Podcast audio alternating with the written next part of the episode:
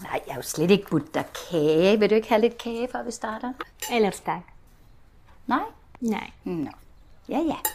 Jeg tænkte i dag, der skulle vi arbejde med øh, vokallyde. Er vi klar til det, tænker du? Eller nej, er der noget, du vil spørge mig om, inden vi går i gang? Ja, altså, jeg har endelig tænkt på noget. Ja. Hvad betyder froderen? Frode, froderen. Jo, ved du hvad jeg tænker, det kunne være, at man måske har noget spyt i mundvigen, eller, eller måske fordi man er rasende. Det er, når noget er lækkert. For eksempel, øh, hvis man har noget mad, som man craver helt vildt, eller hvis man er hundesulten. Okay, så fik vi det på plads. ja, det, det er som et barnebarn. Hej. De unge Mm. sprog.